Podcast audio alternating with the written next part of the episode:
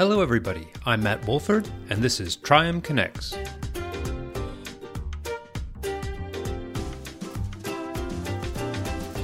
I'm always the eternal optimist, but I think my brain is pretty hardwired to realism.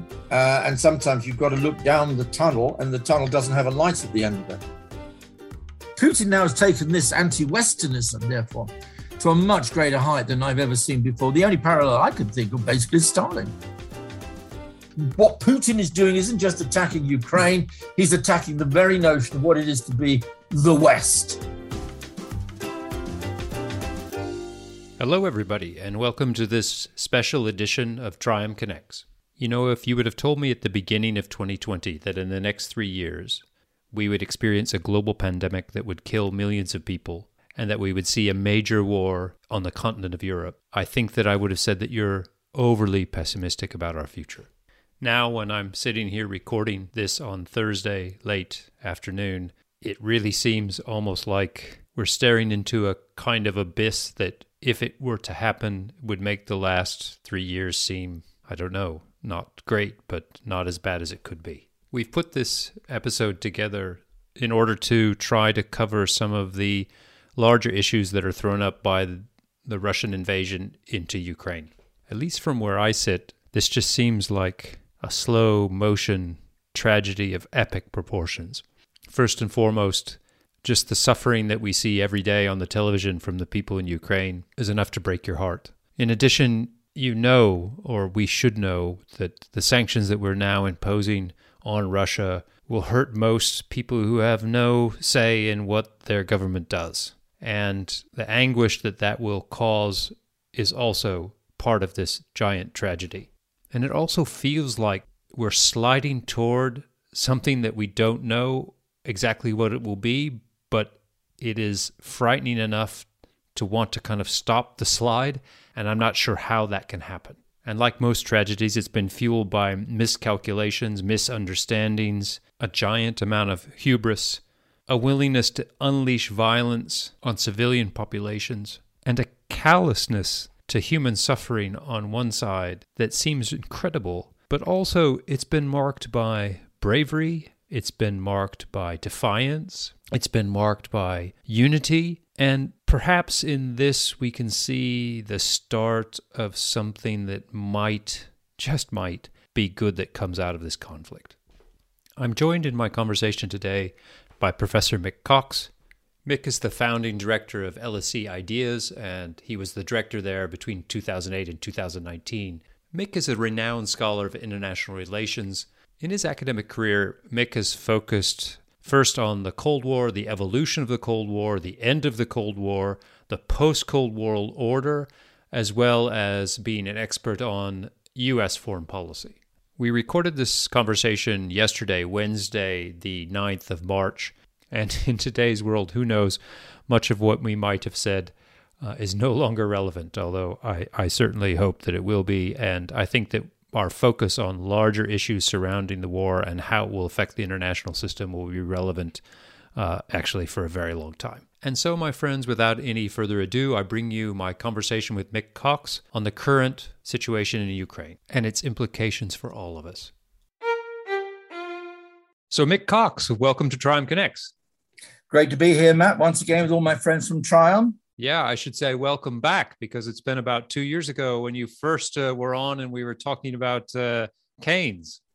We were. Now we're talking about something rather different. Yes, exactly. Rather different. So, um, thank you again for coming on at, at such short notice. Um, obviously, the, the topic here is uh, the war in Ukraine. And uh, what I'm going to hope to do is get us to concentrate on some questions that perhaps our answers uh, to those questions won't be completely uh, untimely in about two or three days. So we're going to start to t- take a look, hopefully, at some broader uh, kind of questions. And I, I guess I want to start out um, by just the question you know, a week or so before, even two, three days before the invasion started, I, I talked to so many smart people who just assured me over and over again that you know invasion wasn't going to happen. Now at the same time, the U.S. intelligence were saying, "Look, it's going to happen. It's going to happen," and people were saying, eh, eh, "I think you'll probably remember that they were being critical. They're critical of the U.S. and they were being kind of uh, un- unduly uh, kind of pessimistic about the future." And I guess I wanted to ask you, why do you think so many people got the prediction wrong about the invasion? Well, uh, of those many uh, smart people you're you're talking about, Matt, I, I'm afraid I'll have to include myself amongst them. Maybe a little less smart than I thought I was. Little modesty, maybe, is, is, is in order here. I did say on the one hand, but on the other, I, I kind of gave the English answer. I thought it might happen. I thought that it wasn't ruled out. I didn't I did believe the intelligence, and I did believe that Putin had war plans, and I did know with others that he was accumulating enormous numbers of troops and material on board. So I didn't rule it out. I just thought ultimately he could get so many of the things he wanted in Europe in relation to NATO, in relation to Ukraine, and in terms of his relationship with China. He could have got those things anyway without going to war. And let's be honest, if you go to war, as, as the United States and others have found out over the last 20 years, it's a very dangerous thing to do, as we found out over Iraq and even over Afghanistan. So why take the chance? Why take the risk? And I think that was the first reason we got it wrong. We just didn't think he was an adventurer. And he's turned out to be more adventurous, if you wish, than we had ever, ever believed. I think the second reason why we we got Putin wrong you know, we did read his speeches. We did say, we did read what he said about Ukraine. We did know that he was increasingly repressive. And we did know that he was increasingly isolated. But let's be perfectly honest, in the end, we really did get him wrong. We just didn't think that this apparently smart, balanced, um, careful former member, maybe current member of the KGB, FSB, whatever you want to call it, would, would, would take that kind of risk. But we simply got that wrong in his own mind and maybe in the mind of some of the military and some of those people around him. This was the time to do it. This was the moment. The moment may never come again. They kind of maybe read what happened in Afghanistan as a sign of American weakness. They thought that economic dependency of the Europeans on energy would make the Europeans keep quiet. And I, would say Lastly, I think they probably, many of us experts thought that China would effectively restrain Putin. Now, the China relationship in all this is really quite complicated, as I'm discovering. But I think we all thought that China, although a supporter of Russia both before and during the war, let's be honest, nonetheless would be much more cautious and would not want to jeopardize its relationships with the Europeans, wouldn't want to be seen allied to a war because that doesn't look great for China. But in the end, China, whether it encouraged it, I don't think so. Did it give a green light? We just don't know. But it certainly didn't do enough to stop Putin. Yeah, I mean, I want to unpack a lot of those things that that we've you've just covered there because I, uh, uh, there's so many interesting points. But let's go back to the intelligence for a second. I don't know about you, and and maybe I'm just too much of a pessimist, but when I was reading the US intelligence coming out, my feeling was that they did have this intelligence, but that there was a strategic, I don't know, uh, maybe a political win-win solution here for, for the U.S. They engaged in this kind of information warfare. They, they they made public their intelligence about the gathering. They kept warning that there was going to be an invasion. And then if it didn't happen, the US was in a position to say, well, our sharing of the intelligence worked. He backed away. And if it did happen, they could say, see, we were right all along. So no matter what happened, the intelligence agency in that sense, or the US writ large, was in a position to kind of reap the rewards of hindsight uh, prescience. Do, do, you, do you think that strategic analysis holds up? It's a very interesting. I actually kind of took it almost the opposite direction. This again with me over, well, you know, kind of reading Putin as a much more, you know, I thought what Putin would do is say, Here's the Americans. Here's the intelligence they're giving out to everybody for a few days, and maybe even going back earlier, saying they're going to invade. They're going to invade. You know, the Russians, literally the Russians are coming. And I thought what Putin would do would then not come, not invade, and then turn around and say, ah, yet again, American intelligence has been proven to be totally faulty, cannot be trusted, as it could not be trusted back in 2002 3 prior to the Iraq war. And therefore, Russia would score, or Putin would score, a major diplomatic kind of victory. That's the kind of, I know it's all very jagged thinking, Matt, but nonetheless, that's the way I thought it. The other thing is, I just, I didn't disbelieve what they were saying, but there's an enormous difference between having a war plan and looking at other people's war plans because countries are always planning wars. After all, the United States planned all sorts of wars, even against poor little Canada to the north. They never did it. Now, I'm not saying America and Canada is the same thing as Russia and Ukraine. Don't get me wrong out there. But there's one thing about war plans, there's another thing doing it.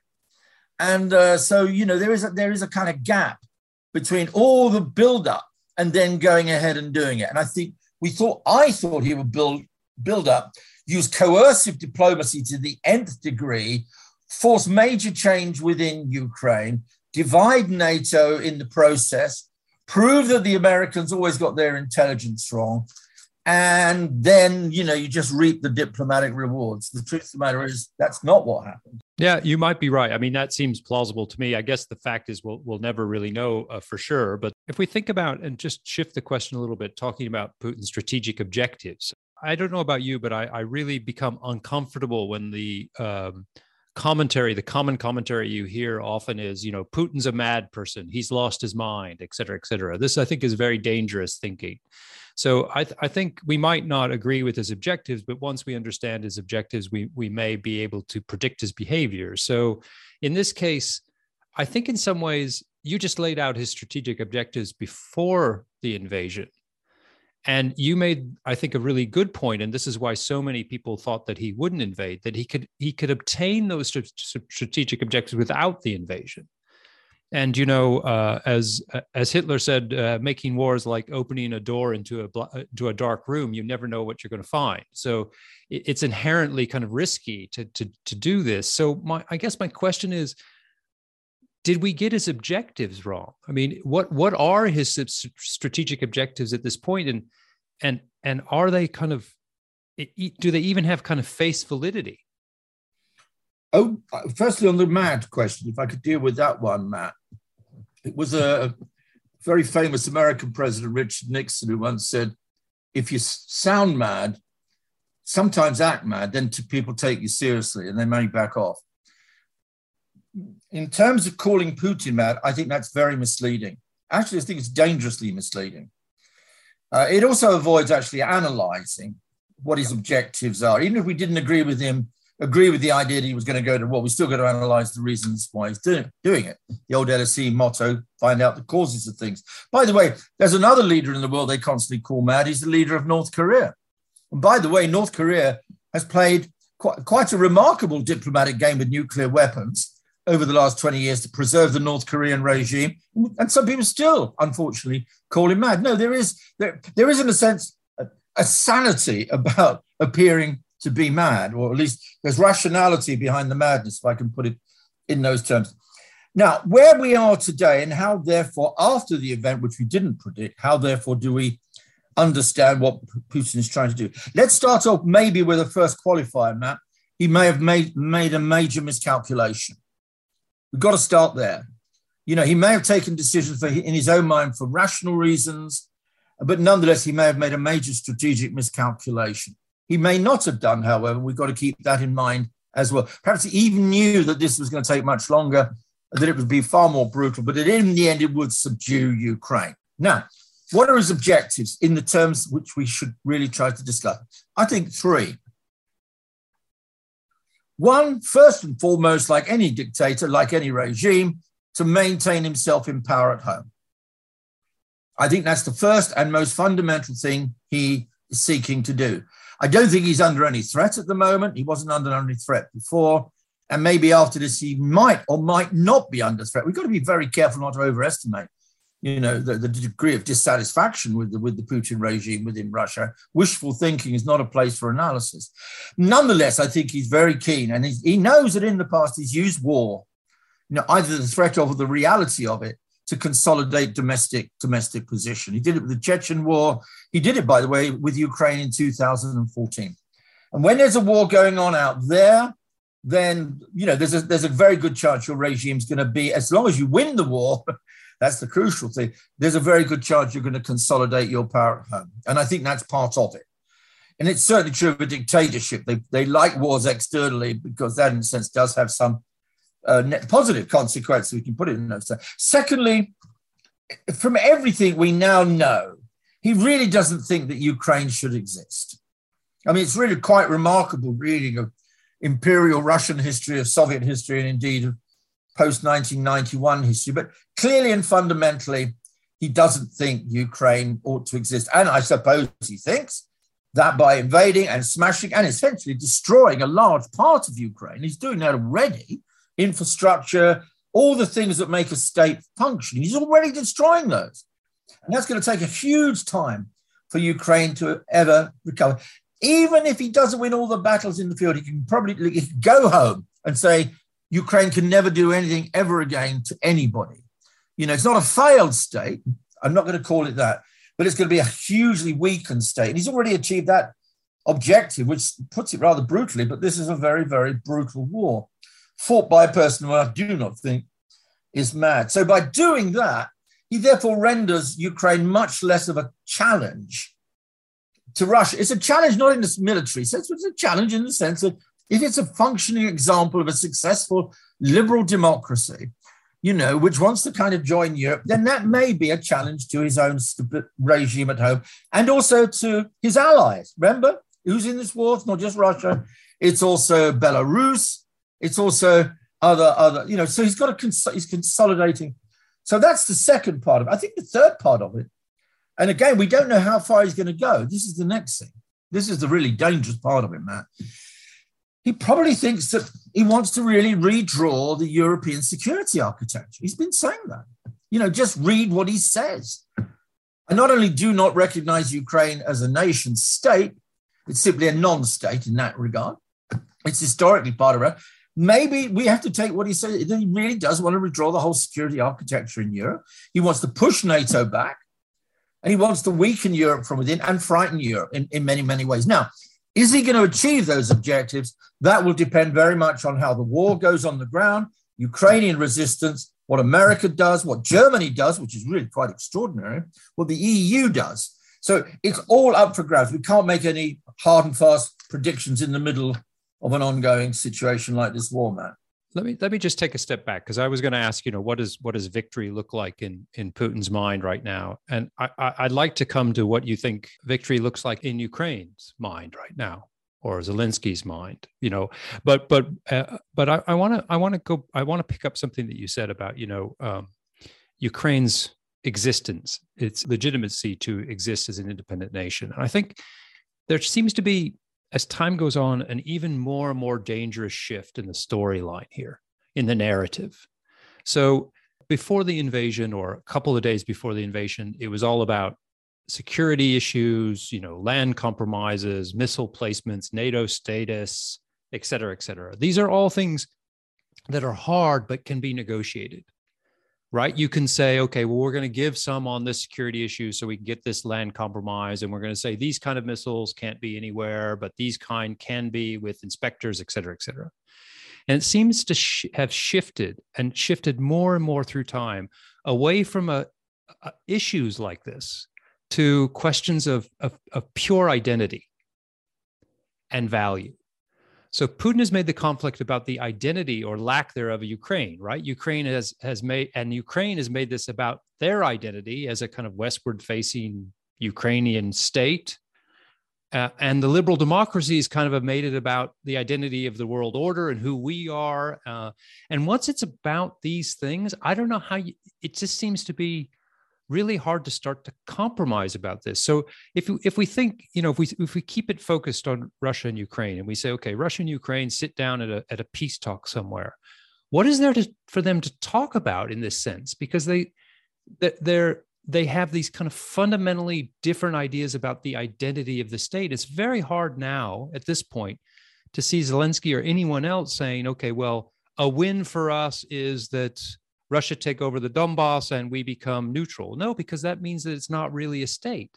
And it's really hard for, I think, for me to say Russia withdraws in some ways and leaves an independent state in place because after all, Putin says it doesn't, it doesn't, it isn't really a state anyway. And if, and in fact, he's explicitly said if they don't stop messing around, they're going to lose their privilege to, to their own sovereignty. So I, I just wonder, does this give you pause? I mean, should should our diplomats and governments instead of engaging in these kind of identity talks should they try to get it back to talking about the issues on the ground in ukraine? Well you know the fog of war matt the fog of war as clausewitz once put it but not only the fog of war the uh, politics of war. And once war is engaged emotions rise. And understandably so. Through the first and second world war cold war emotions rose and people lose sight of maybe that the ultimate purpose is going to be some settlement or some peace deal at the end of it. Don't think anybody's talking about that at the moment. As you, it looks from the point of view of Ukraine, and the President Zelensky said this yesterday to the House of Commons, to be or not to be, to quote Shakespeare.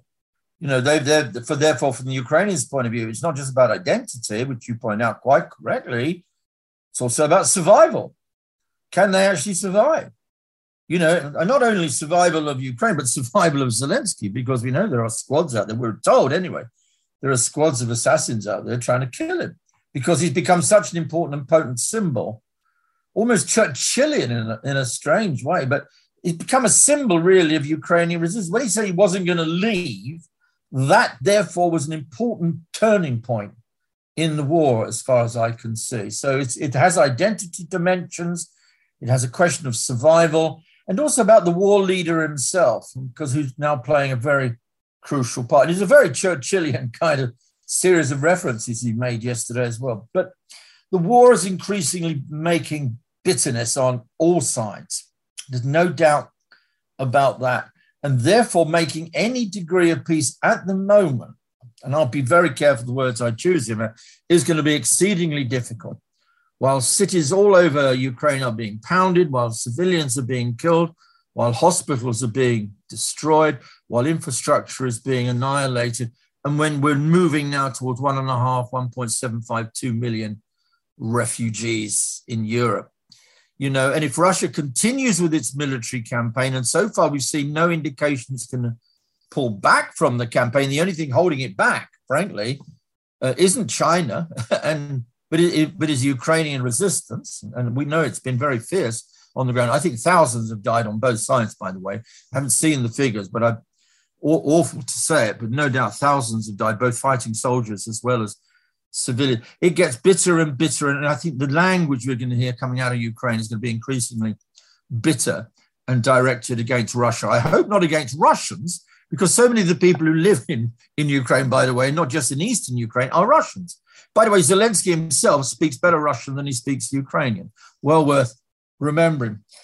You're quite right to make that point, though, Matt, about it started with one thing and is shifting increasingly to something else. And the two other things that worry me deeply, as well as what you've already said so rightly, is one, this whole question of nuclear weapons.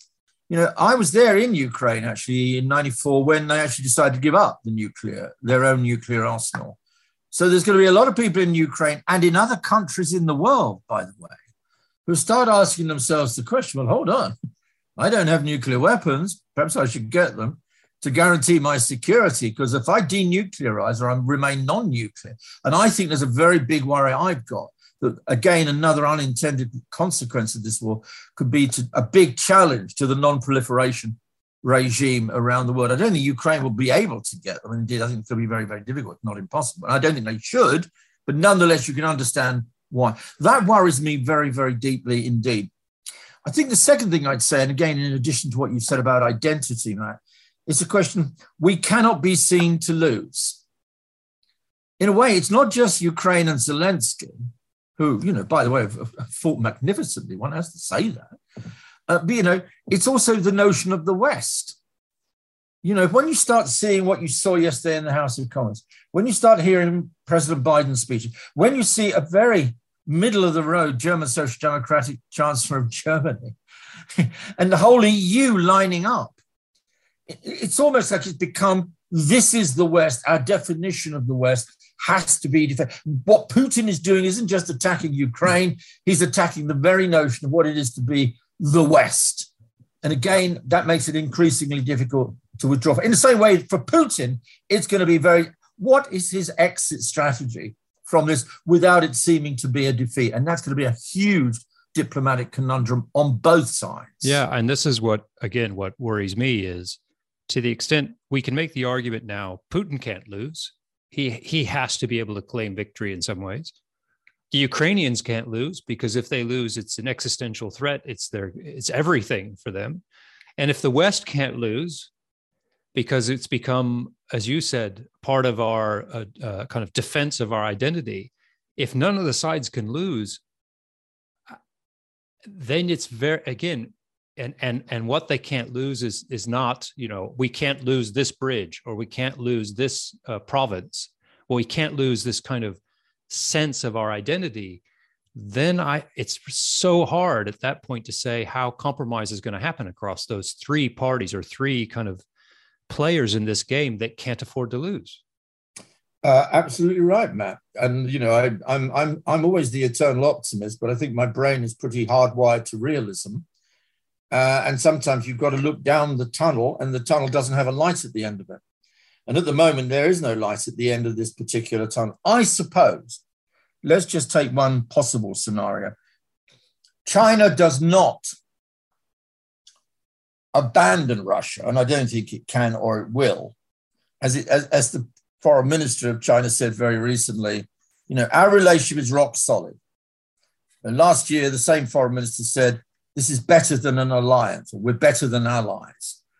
Um, but China's been put, I think, in an extraordinarily difficult, awkward position, one part of its own making, I have to say, but we'll come on to that in a while maybe in this uh, terrible situation we're confronting, given the analysis you so provided so brilliantly, if you don't mind me saying so, nobody can lose. Therefore, how do you get out of it? Maybe the Deus ex machina in all this is going to have to be China. Um, now, will China want to perform that role? Can it perform that role? And even if it does perform that role, is anybody going to trust it, given of its close relationship with Russia anyway? Um, so that is at least one possibility. Oh, the other thing, put it rather bluntly, Matt, that you know the costs on both sides are going to become so huge, both for the Ukrainians and for the Russians, and for the Russians, that some kind of stalemate will have been arrived at. And when that stalemate moment arrives, then you might start to see feelers being put out on both sides. We don't see it at the moment but we might see it in a week or two, maybe a month's time. I just don't know. After enough blood has been let on both sides, maybe they just get get weary. Uh, well, but that's a very sad thing to hope for, I guess. Let's let's think about China for a sec, because I, I I do think this is very interesting. Not only, by the way, one point of optimism is they also have China had been building very close relations with the Ukrainians as well. Um, so, what I don't understand is is isn't the if if we if we go back into the game of you know big power international relations doesn't russia really aren't they running a very dangerous game here of becoming a kind of captured state to china? I mean their their their economy is one tenth the size one eighth the size. I mean it's it's very much smaller. Uh, russia is a bit of a petrol state. So it seems to me that you know china has an interest in stability always has been. It's how they make their money. Um, and Russia is a petro state that benefits from chaos because, it, at least potentially, it could if it could sell its uh, oil and gas at a much higher price. Now, why wouldn't why wouldn't China turn to Russia and say, okay, okay, mate, you you've best friend, right? They call each other best friend. All right, best friend, you've driven yourself into a corner and crashed. We'll help you get out, uh, but here's what you're going to do for us do you think that China might be involved in this as a, with Russia as a as a potential as a kind of way to create dependence? Well, you you raised a very good point. Actually, with the previous program I did to this one, I was actually asked exactly the same question by the interviewer. And I think it was a guy called Bill Browder, you may have heard of. He's been involved very much in Russia over many, many years. And uh, he, he said, well, the outcome of this war, this is Browder's point of view, the outcome of this war is going to be in the end, Russia can do nothing else other. It's going to be so isolated from so many, from the West, from the United States, the pariah state. There's nowhere else to go but China. More and more. It's already gone close to China anyway over the last 10 years, particularly last year, by the way, even more so. economically as well as strategically, that it has nowhere else to go but China. And then when you look at the balance of power between China and Russia, what do you see? Well, you've already indicated it, Matt. The Chinese economy is what, 10 times, nine times bigger than that of Russia. Russia is in, more or less entirely dependent on energy, uh, uh, oil and gas. It doesn't have what you might call a modern industrial base. It has some very good scientists. It has some brilliant scientists, by the way, and has a lot of clever people, by the way. Don't underestimate that. It's still an urban population. There's much sophistication about Russia, actually, going back even to the Soviet period. Nonetheless, the balance between the two has shifted so dramatically towards China. Therefore, that leaves Russia, it seems to me, in a very, very, very problematic position. Russia, after all, is, is to use a phrase, it, maybe it doesn't feel like that at the moment. You know, it's a very proud country. Russians are very proud people. They've been invaded once, twice in the in the 20th century with devastating consequences. Yeah. This is why they celebrate the Second World War so much. And and Putin obviously plays to that, that that that kind of sense of, you know, the great patriotic war of World War II and all the rest of it. But would they therefore feel, how comfortable would they feel on a, in a dependency relationship with a China, which 30 years ago was, you know, nowhere economically, whereas the Soviet Union was still the Soviet Union. Yeah. I think they feel very, very difficult about that. Yeah, and and Putin, you're right. I mean, but it goes further back for, than just the uh, the Second World War. I mean, he has. I was listening to an interview um, with Fiona Hill, um, the and she was saying that um, you have to look at the the the paintings that Putin has surrounding him when he is uh, giving talks and they're always of czars who fought off foreign invaders and expanded Russia.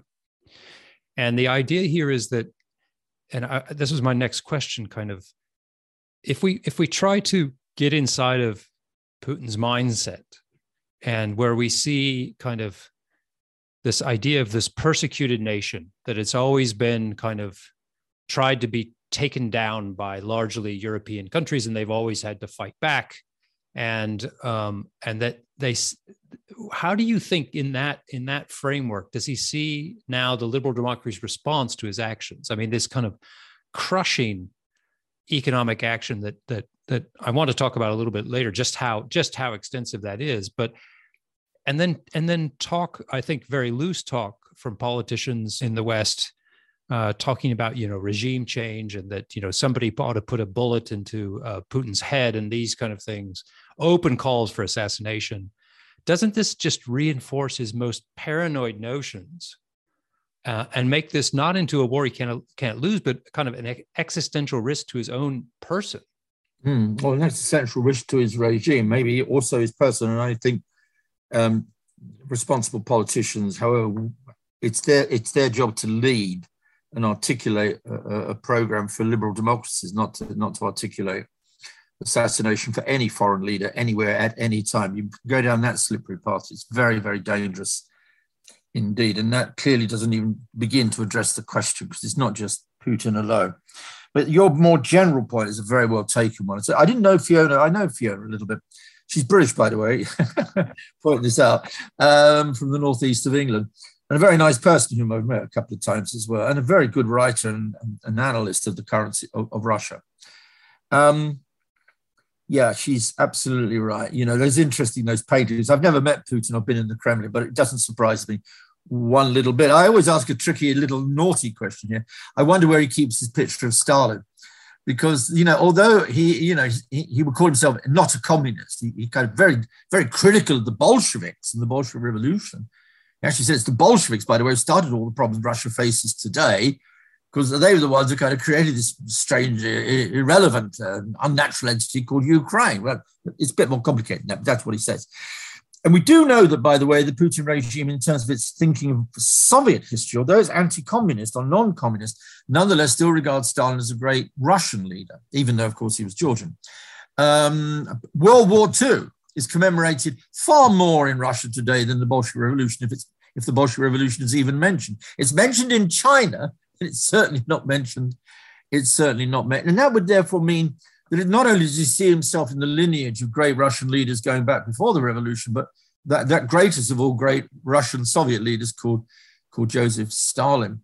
And let, us not remember he was, after all, trained in the KGB. And if you're trained in the KGB, you're not trained to love and trust people. You're trained to dislike and distrust people, you know, and therefore distrust of the West, distrust of the outside world, distrust of liberals, distrust of the Americans. It's in a sense almost part of the DNA.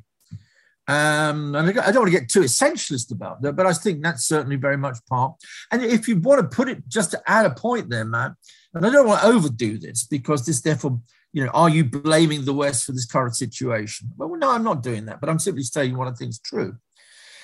Some of the things the West has done over the last 20, 20, 30 years has kind of played into the Putin narrative.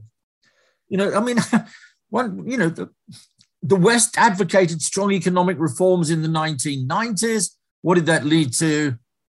Consolidation of an oligarchic, uh, kleptocratic elite on the one side, and impoverishment for many millions of ordinary, decent Russians uh, on the other.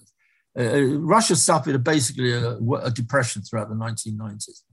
He looks at NATO enlargement. Now, there's a wider and more complicated debate to be had about that, but from Russia's perspective, not from mine or from the point of view of what is historically true or not true, he kind of looks at NATO enlargement. It's coming closer and closer and closer towards us. Didn't, didn't they say Georgia and Ukraine can can join back in 2008, 2009. Was that a wise thing to do? I don't think it was. I think NATO enlargement has gone far enough, but that's my view. And I don't think that's the reason why Putin's doing what he's doing. Nonetheless, he can say, well, that's what you did. And by the way, remember Libya. Can we not forget it? You know, the West, or at least at this time, the British and the British and the French went in with Obama's back backroom support, so to speak, leading from behind. They went into Libya. What did they do? They said they were going to just do a humanitarian intervention. It brought about regime change. One final little point here, Matt. I was told by somebody who knows what's going on inside Russia, very close. He's not close to Putin, obviously, but he does speak. He said, actually, Putin is very often mentioned, and I, I can't, I can't verify it. It's very often mentioned. Look what happened to Gaddafi. I was just going to add to that. Supposedly, and I have, we have no way of verifying this, but I was told that um, that Putin watched the video of uh, uh, Gaddafi's assassination or killing over and over and over again. Yeah, no, I've heard that too. What it tells him is that, in essence, you can't trust the West. Under no circumstances can. And by the way, he looks at the so-called Orange Revolution in Ukraine a few years ago. Said, who was fomenting that? You know, who was who was behind all that? So therefore, he has that image, which goes right back and deep into Russian history, uh, although he's taken it to a new height, I must say. The czars of the 19th century, after all, regarded themselves as Europeans. You know, St. Petersburg was a European city. Go there, it's a European city. You know, the Russian elite spoke French. you know, I mean, the Russian royal family was, after all, partly spawned by Queen Victoria. You know, so it wasn't exactly they were out there, you know, beyond, beyond, beyond, beyond, beyond Europe. They were integrated Europe. Putin now has taken this anti Westernism, therefore, to a much greater height than I've ever seen before. The only parallel I could think of basically is Stalin. Yeah. Uh, even, even though Stalin was a communist and Putin certainly is not. No, I, well, true. So, I mean, there, there is this thread of this anti Westernism, but I also think that it's a, you know, people are saying there is this massive miscalculation about how the West would respond. And obviously, there is a mass miscalculation in the sense that it did respond differently than I think I think almost anybody can come to the conclusion that he didn't think that it would respond this way. But I must say that the West didn't re- think that we would respond this way. And what's been really interesting to me is see the the emergence of kind of this idea of the importance of individuals in, in history rather than these kind of systematic forces. So we obviously have Putin there, and what Putin is is, is this kind of this very uh, hierarchical structure. What Putin decides goes. But in the West, we get this kind of interesting thing. How many people knew about Ukraine before? If you would have said Donbass to somebody three months ago, nobody would have known. And and we get this situation where somehow he invades, and the West, whether it's online whether it's the result of kind of the first fully online war what whatever happens it's kind of the west has has surprised itself i think in its degree of unification and and and the and the willingness and the quickness of act. At the same time this was partly a function of zelensky. And i can remember reading a new york times article a week before the two weeks before the invasion saying zelensky is a leader over his head in over his head. He doesn't know what he's doing um, he's a, you know this former actor, and he was an anti-establishment uh, politician. And isn't it too bad that uh, Ukraine doesn't have a decent leader? I, am glad I didn't write that two weeks before the invasion. But the idea is that who would have predicted that this person would become this inspirational leader to not only their people, but kind of almost shame the West. Say, okay, West, you say this is what you stand for. This is what's happening. And how and and and the kind of the importance of these key people. I mean, imagine if Zelensky would have been a leader who did leave and set up a kind of exile government somewhere in Poland. Uh, let's say that um, let's say that that he didn't do that. If he left maybe the, the the fighting in ukraine isn't as intense. Maybe if the fighting in ukraine isn't as intense we don't have the suffering. Without the suffering you don't have the kind of moral panic on the on the west side that you get the response. It doesn't kind of get us to this place mm. but it, it is it's interesting to me at least when you're close up to history maybe mm. the roles of the people involved seem really really big maybe when they write the history 100 years from now of what was happening mm. um, maybe it'll all be systematic factors mm. and nato mm. expansion et cetera et cetera but are yeah. you struck by how important the individuals have been a, a, number of great points there matt and we could again take this for hours and hours on zelensky i watched with great closeness the house of commons debate yesterday it wasn't a debate Zelensky came on, made the speech in Ukrainian, got translated. Not very good Ukrainian, I'm told. His Russian is much, much better. And the atmosphere in the house is something I've never seen. It was not only full of people, right up to the rafters. There was an atmosphere there I haven't seen, well, ever, to be perfectly honest with you. So there's absolutely no doubt that Zelensky's decision to stay has struck a very big chord in, in, many countries around the world, particularly in the West. And of course, in Britain, it, it, there's another parallel to this. You know, during World, and I'm, I'm not going to make silly parallels, but here's one to work with, Matt. At least think about why it touched a certain nerve, raw nerve in Britain, when the King and the Queen decided to stay in 1939 40 and not go into exile in Canada, as they were often advised to do by their people. Again, this I know this from my parents you know, this was almost like a turning point moment. It, did, it didn't change the balance of military forces on the ground. You know, there, you know, there's still a very large number of German paratroopers out there ready to invade. But I agree with you entirely. And, you know, cometh the time, cometh the person. I mean, remember that Churchill, and again, I'm not making silly parallels between Churchill and Zelensky, but you kind of hinted at it. You know, Churchill was almost a, done, a, a dead duck politician before the war. You know, I mean, he was, he was a brilliant man in many ways. He had an extraordinarily interesting history. You know, in South Africa, you know, one of the leading politicians of his day. But by the mid 1930s, they regarded him as, oh, well, it's Churchill. You know, he, he's always going on about these sorts of things. Just ignore him. Cometh the time, cometh the person. And Zelensky has stood up and, and passed the test. Uh, and we will have to wait and see how that, that continues. But you're quite right. But I'd also add two other things here, Matt, which is actually there's an international civic public opinion out there which has mobilized. You know, in the in the age of the image, what do we see? We see millions, literally millions now, women and children fleeing in terror from their homes, living in, you know, subways, having to get out, going across the border under the most appalling circumstances. Those images will stay with people longer than any words. And the numbers are just extraordinarily. And in a way that has also mobilized public opinion. The second thing I'd say is this. There's very take take Britain as an example, but this is equally true for the United States and for most countries in, in the European Union. There's very large numbers of people living there now who come from East Central Europe. Um, not, not just Ukrainians, by the way, quite a lot of Russians too, by the way. We need to talk about Russia too and Rush, Russian public opinion, because I'm fairly certain that there's very large numbers of Russians who are very unhappy with this particular situation at the moment. I think we need to bring them into the conversation. But you just take the Polish community in this country, who I've got to know quite well over the last few years since they started arriving in very large numbers. And I'm very glad they're here. And I hope they stay in spite of Brexit.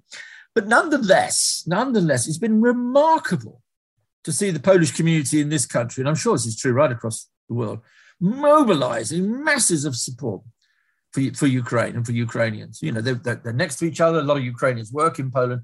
That I think has played a very, very big role. And I think it's probably true too of all Europeans. There's a, it's, I've been absolutely uh, knocked back and indeed in some ways heartened by, by people responding in a very deep, and profound way at human suffering. And I just don't think this is just propaganda. It, it's real. It means something to ordinary people because they they watch these poor people, you know, trying to get out. One and a half to two million now refugees, and they think, uh, that's me. That could be me, but for the grace of God. And I think that's also made a huge difference, as well as the leadership demonstrated by Zelensky as well. And I think maybe this is some of, I mean, I, it, it feeds into this miscalculation because I think that Putin probably was focused on how democracies can be weak. In that, I think that he his experience was if I do something that the West doesn't like, poor them, they get they make a lot of noise, they put on some sanctions, and after a year they crawl back because they need our stuff. And they're interested in making money and they're interested in material goods and they're kind of morally corrupt and they, and they aren't going to do this. So I think that he thought that even if the governments wanted to do something, they'd be constrained by their publics because who would have thought that people would say, okay, yeah, I'm willing to have my gas prices go up by 50%. I'm willing to have uh, no, you know, my food prices go up. I think that he thought that the political, the, the, the pressure in democracies would work in his favor. And I think what he didn't count on is actually it can constrain states in a couple different ways. It can constrain them in that they have to pay attention to how, let's say, economic sanctions are going to hurt their own citizens. But also the, the attitude of the community the outrage, the the feeling of the community. A politician that stood up right now and said, "Look, Russia has legitimate concerns. We need to," build, they would be it's political suicide. So so it's it's I think that he in in some ways democracies do have this limitation in a sense at least it seems like to me that maybe they can't that you know if you ask the average british person or the average european yes we can do something uh, in ukraine we can help ukraine but that's going to lead to you know 500 more euros a month that you're going to have to spend.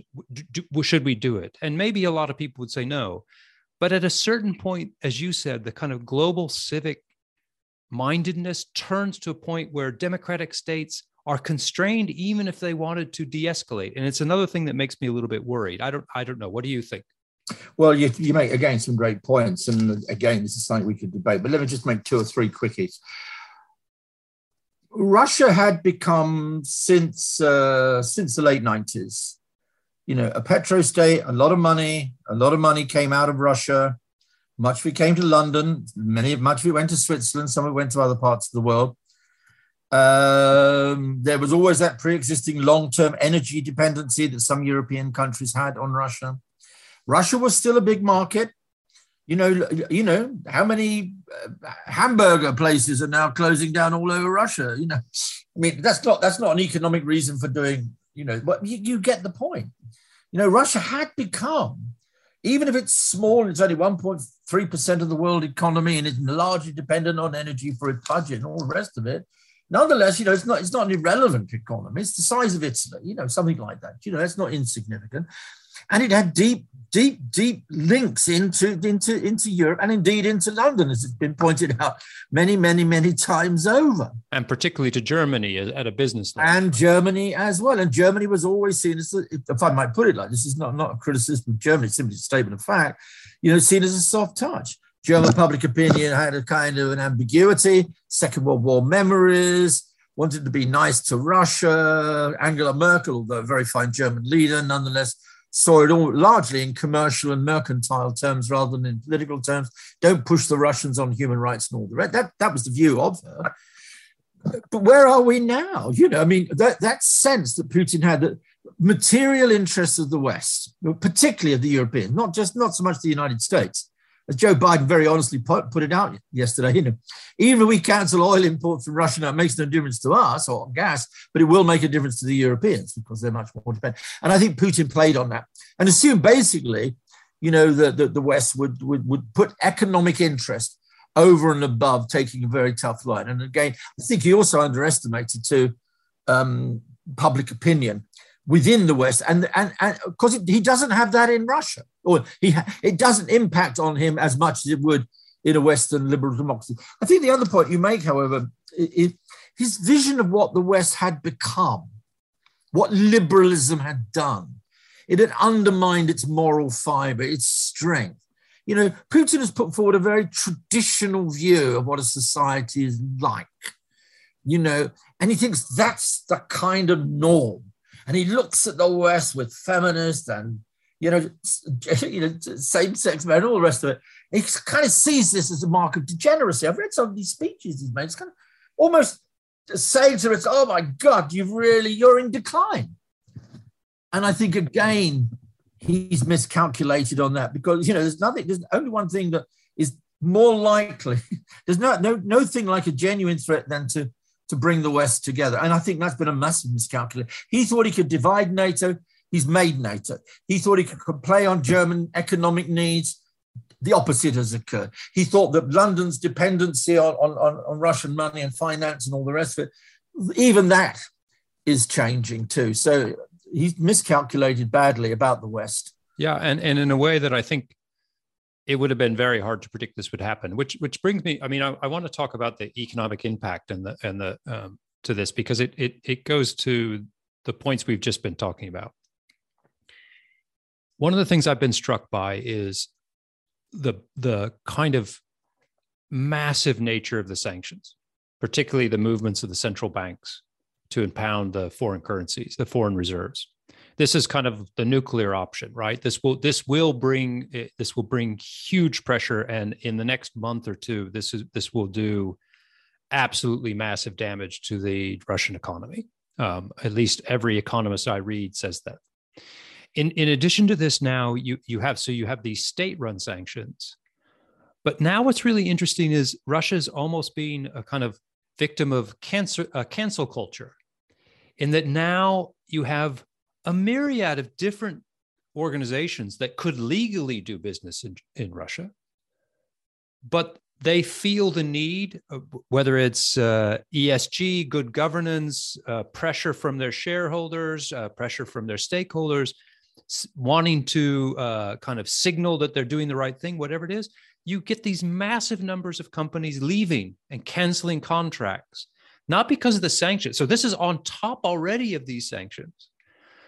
To the extent that these are, and they will be, brutal, brutal on the Russian people. Eventually, this is going, and sooner probably rather than later. At what point do you think is the line crossed between kind of economic action and a perception of an act of war? So, for example, I could surround a city and not let it let any food in, and if the people started to die from hunger, this would be seen as as a violent act in a sense. At what sense? At what point do we say, or does more importantly, or more frighteningly, does Putin say, "This is now an act of war that you're doing to us. This is it. You have crossed the line." Mm, mm. Well, Matt, it's a very sober question, and I wish I could come up with a you know cheerful answer to that one. Um, interesting to use the notion of cancel culture too, isn't it? Because often it's applied against the left, uh, or you know, uh, uh, who are constantly, we are told, cancelling things in universities. I haven't seen much of it myself at the LSE, but that's me. Um, it's a very, very difficult question, Matt. You know, I, I have a great love of Russia. I really have, of Russian literature, its history. It's such a fascinating country. I've known many Russians over over the time, and I still know a lot of Russians today, and extraordinary people who've been through extraordinary histories. And I really, and I said, I think I hinted at this at the very beginning of my observations. We've got to make a big distinction, and it may not be an easy one to make, but I want to make it and re-emphasize it and re-stress it time and time and time again. The difference between the regime and the ordinary Russian people. The ordinary Russian people have suffered under Putin. I know it's a rhetorical thing to say, but they're the ones who have borne the brunt of Putinism um, they're the ones whose assets have been stripped. They're the ones who have seen massive billionaire kleptocrats running the country with all of the, not just privilege, but absurd forms of wealth. And they are the ones, you know, who, who we have to feel the most sorry for and indeed express solidarity with as well. So we're not, we have to make absolutely unambiguously clear that this is about Putin and his regime. Nonetheless, uh, I think as you've hit, and I've been talking to people about the role of sanctions recently, Matt. If you want sanctions to hurt, they will hurt. And who will they hurt? They won't just hurt the elite. You know, they're going to hurt ordinary Russians over time. And, you know, that the worry about that, however, is this. A, will it produce that backlash you've already mentioned? I, Putin will say, well, you've effectively declared war on me, so I might as well treat this as war. Therefore, that leads to escalation, which I'm not sure that's what we want to see. Even if a, an easy peace is not going to be signed very quickly soon, we don't want to escalate the situation beyond that which we cannot control. The other thing I, I, worry about too is that will Putin therefore benefit from this insofar as he can blame the West? We get back to the theme we touched on earlier on. Somebody was talking to me about this yesterday. I think it was from within Russia or from outside, a Ukrainian friend of mine, you know, who's very balanced, kind of middle of the road liberal guy. No longer lives in Ukraine, but his children still do. And he was saying to me, look, the worry is going to be that Putin will simply say, well, blame the West. Just blame the West. And therefore, instead of holding him responsible for having initiated this, this, this, this war, they might increasingly hold the West responsible for their. And of course, as we said earlier on, Putin will play that narrative right up to the very bitter end. I don't know what alternative we have to sanctions, or, or indeed to giving military support to Ukrainians. It looks like it's it's a, it's a no-brainer, frankly, given what Putin has done and how the Russian army has been acting within Ukraine. I just don't know what else you can do. You're exactly right. It's a tragedy. There'll be a huge economic price to pay. I think it's also a moral defeat for the, the Russian people. I think that the Russians that I know feel embarrassed and and distraught. But the chance of them having this be blamed on the West, this is, I think, a real thing. And I think that also, as you said, military aid. Uh, again, things are in flux we're recording this on Wednesday. It's going to be uh, broadcast on Friday, but who knows what will change since then? I mean, if I'm Russia, I'm not sure. If if you're on the Polish border and you hand another person an anti-aircraft uh, weapon, and they just happen to pull the trigger 20 minutes later, but you're the one that gave them the, you know. So how how are you not complicit in the act of the death of that Russian soldier? And I'm not, I'm not saying that that's not what we ought to do at all, but I think that it be, these lines that we draw about what's acceptable and unacceptable, I, I think what I, my worry is that Putin gets to draw those lines, not us. And even if we wanted to call off the sanctions at this time, it's not clear. If the government said, look, this is getting dangerous, we need to pull back the sanctions, I'm not sure democratic states could. And I certainly know that they couldn't force companies that have done this voluntarily to change tack. So who do who do you call to stop the McDonald's sanctions? You know, you yeah, who do you call to stop you know these kind of things? So I I I think that we're as you said we're entering this very very unsteady time, and it, it's uh, I guess it's a bit banal to say, but very very dangerous. Well, you know, everything I've said so far, I think Matt leads us in that direction. I I don't think an immediate peace is possible for the Ukrainians' point of view, it may not even be something they want because you know the more in, in, the more pain they can inflict on the Russian army, the more likely there might be some deal, which which comes at the end of it, but only after the pain, which again is a very sad and tragic thing to say. But you know we are where we are and the responsibility for this, although you can go back in time and history and find all sorts of deep reasons as to why we are where we are. As the Chinese love to say, it's very complex. Well, it is very complex, but it was Putin in the end who made the decision to invade Ukraine. Once that happened, I have to say that a feeling in the pit of my stomach got very, very unpleasant. You know, it just sank. I thought, oh my God, I, OMG, I just couldn't believe that this has been done because I had a feeling, I suppose, based on 40, 50 years of trying to study the world in all of its complexities. We're entering into a very dark moment and we don't know where the exit is from this. Yeah. And that's yeah. where I think we are at the moment, man. Yeah, very scary. Okay, i am going to get you out of this with this last question. Um, you know, Trium was built on this idea of globalization, and in the in the 90s, early 2000s, you know, I can remember helping to put the program together. The hope was kind of globalization, you know, would lead to countries becoming more and more interdependent economically, increased human interactions, visits, knowledge, cultural exchanges. Conflict would be less and less likely because, and the arc of history would kind of bend towards liberal globalism, if not, uh, you know, kind of outright liberal democracy. And then the financial crisis hit, and then uh, and, and, it looked like the Western model became less attractive and at the very least kind of flawed that needed fixed. Then COVID exposed countries to kind of problems of highly complex interdependent supply chains, et cetera, et cetera. and it and it kind of highlighted the vulnerabilities of interdependence. And then and then you have the kind of whole story play out in Ukraine, and and Putin really saying, actually, the world can't live without me. I'm going to use this interdependence. Uh, that there, that it actually provides me space because they won't because i'm so integrated into the west they need my stuff so much this opens up space for me to act in ways exercise my sovereignty in ways that i couldn't otherwise do um, and then and then what happens is he gets slammed by these sanctions so it's kind of a a, a counterpunch by the by the uh, kind of uh, neoliberal globalists saying, "Look, you, but we can cut you off, and if we really decide to cut you off from the global system, you can't survive."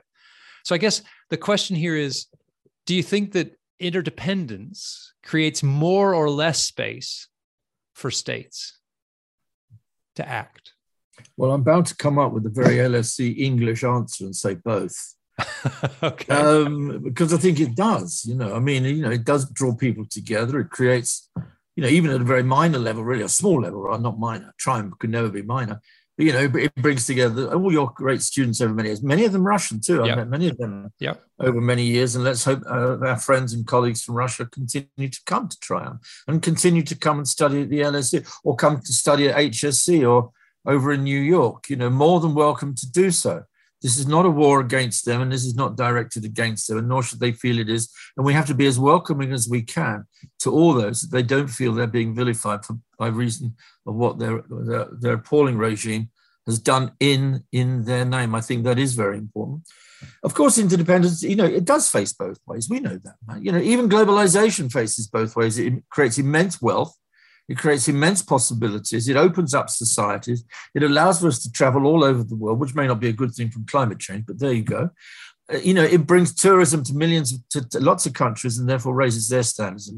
It allows people to repatriate what they earn in this country, send it back to countries like Somalia, and all sorts, all sorts of things like that. It's also drawn China into the world economy and made it rich or richer, which is a good thing. It's drawn India in. That's a good thing. You know, so overall, I kind of defend globalization. The only problem is, is the model of globalization. I think we've got, Matt. I think that's a, that's a larger debate to be having. But maybe the model we've been working with has not always been the best or the most the most inclusive. As one of the great directors of the LSE, Ralph Dahrendorf, said many many years ago, you know, we've got to be careful with globalization. If it just gives a ladder to the top for a few, but a ladder to you know a snake going down for the many, that's not really going to be something you know, that's going to be desperately attractive. But the truth of the matter is, Matt, at the moment, although Putin may say what he says and tries to say over, over you need us just as much as we, we need you, etc., etc., etc. The, the fact of the matter is he's made another miscalculation. You know, we may need Russian oil, we may need Russian gas, or some countries will need it both. And that's going to be a very difficult one, by the way, to sanction. That's going to be a much more difficult job to cut, cut Europe off. But nonetheless, at the end of the day, who controls the international financial system? It isn't Russia. You know, who, who deter, which, which denominated currency is the dominant currency in the world today? It's the dollar, not the ruble. You know, I mean, you know, so it's it's been a in a funny way, man. This has been my last point, really, and I'm sure you'd like to bring me to an end as well. Uh, the position of Russia is is is having said what I've said. Russia's position is very vulnerable. It doesn't look like that at the moment. But, you know, it's a small economy. Its population is stagnating. It has no major industries or br- global brands. You know, it, it, it has very limited soft power, although it tries to promote its own image through RT and Sputnik, but with some degree of success, but not massive. It's in a very weak and vulnerable position. And perhaps, although this is more an analytical point, not one about whether what Putin's doing is right or wrong, it's clearly wrong but he's acting from a position of real weakness, I think, but giving the impression he's strong. And that's my kind of sense of what's tragic about this as well. Not tragic for Putin, but tragic for Ukraine, that a very weak regime with a very paranoid leader, I wouldn't call him mad, I think I would think there's a paranoid aspect to it, is acting in a way to mobilize and utilize the, the only assets and power he's got which is military power. And once you think the power grows out the barrel of a gun, as Chairman Mao once put it, basically you, you, don't have real power. What you've got then is simply brute force, and brute force is not the same thing as power. But nonetheless, in the short and medium term, it's doing massive, massive damage and could indeed inflict even wider political damage on the rest of the world. Well, I think that's a somber but good place to end. So, Mick, thank you for joining me no doubt uh, we'll keep an eye on this evolving situation. I appreciate your uh, wise insights as always, uh, and thank you for your support uh, for Trium and beyond. Thank you very much, Matt, and, and, and good luck to all, all our Trium members out there. You've been listening to Trium Connects, a podcast for the Trium community. I'm Matt Mulford, and I really hope you enjoyed this episode. Make sure to keep an eye out for the announcement of the next episode of Trium Connects. Until then, I wish you all the very best.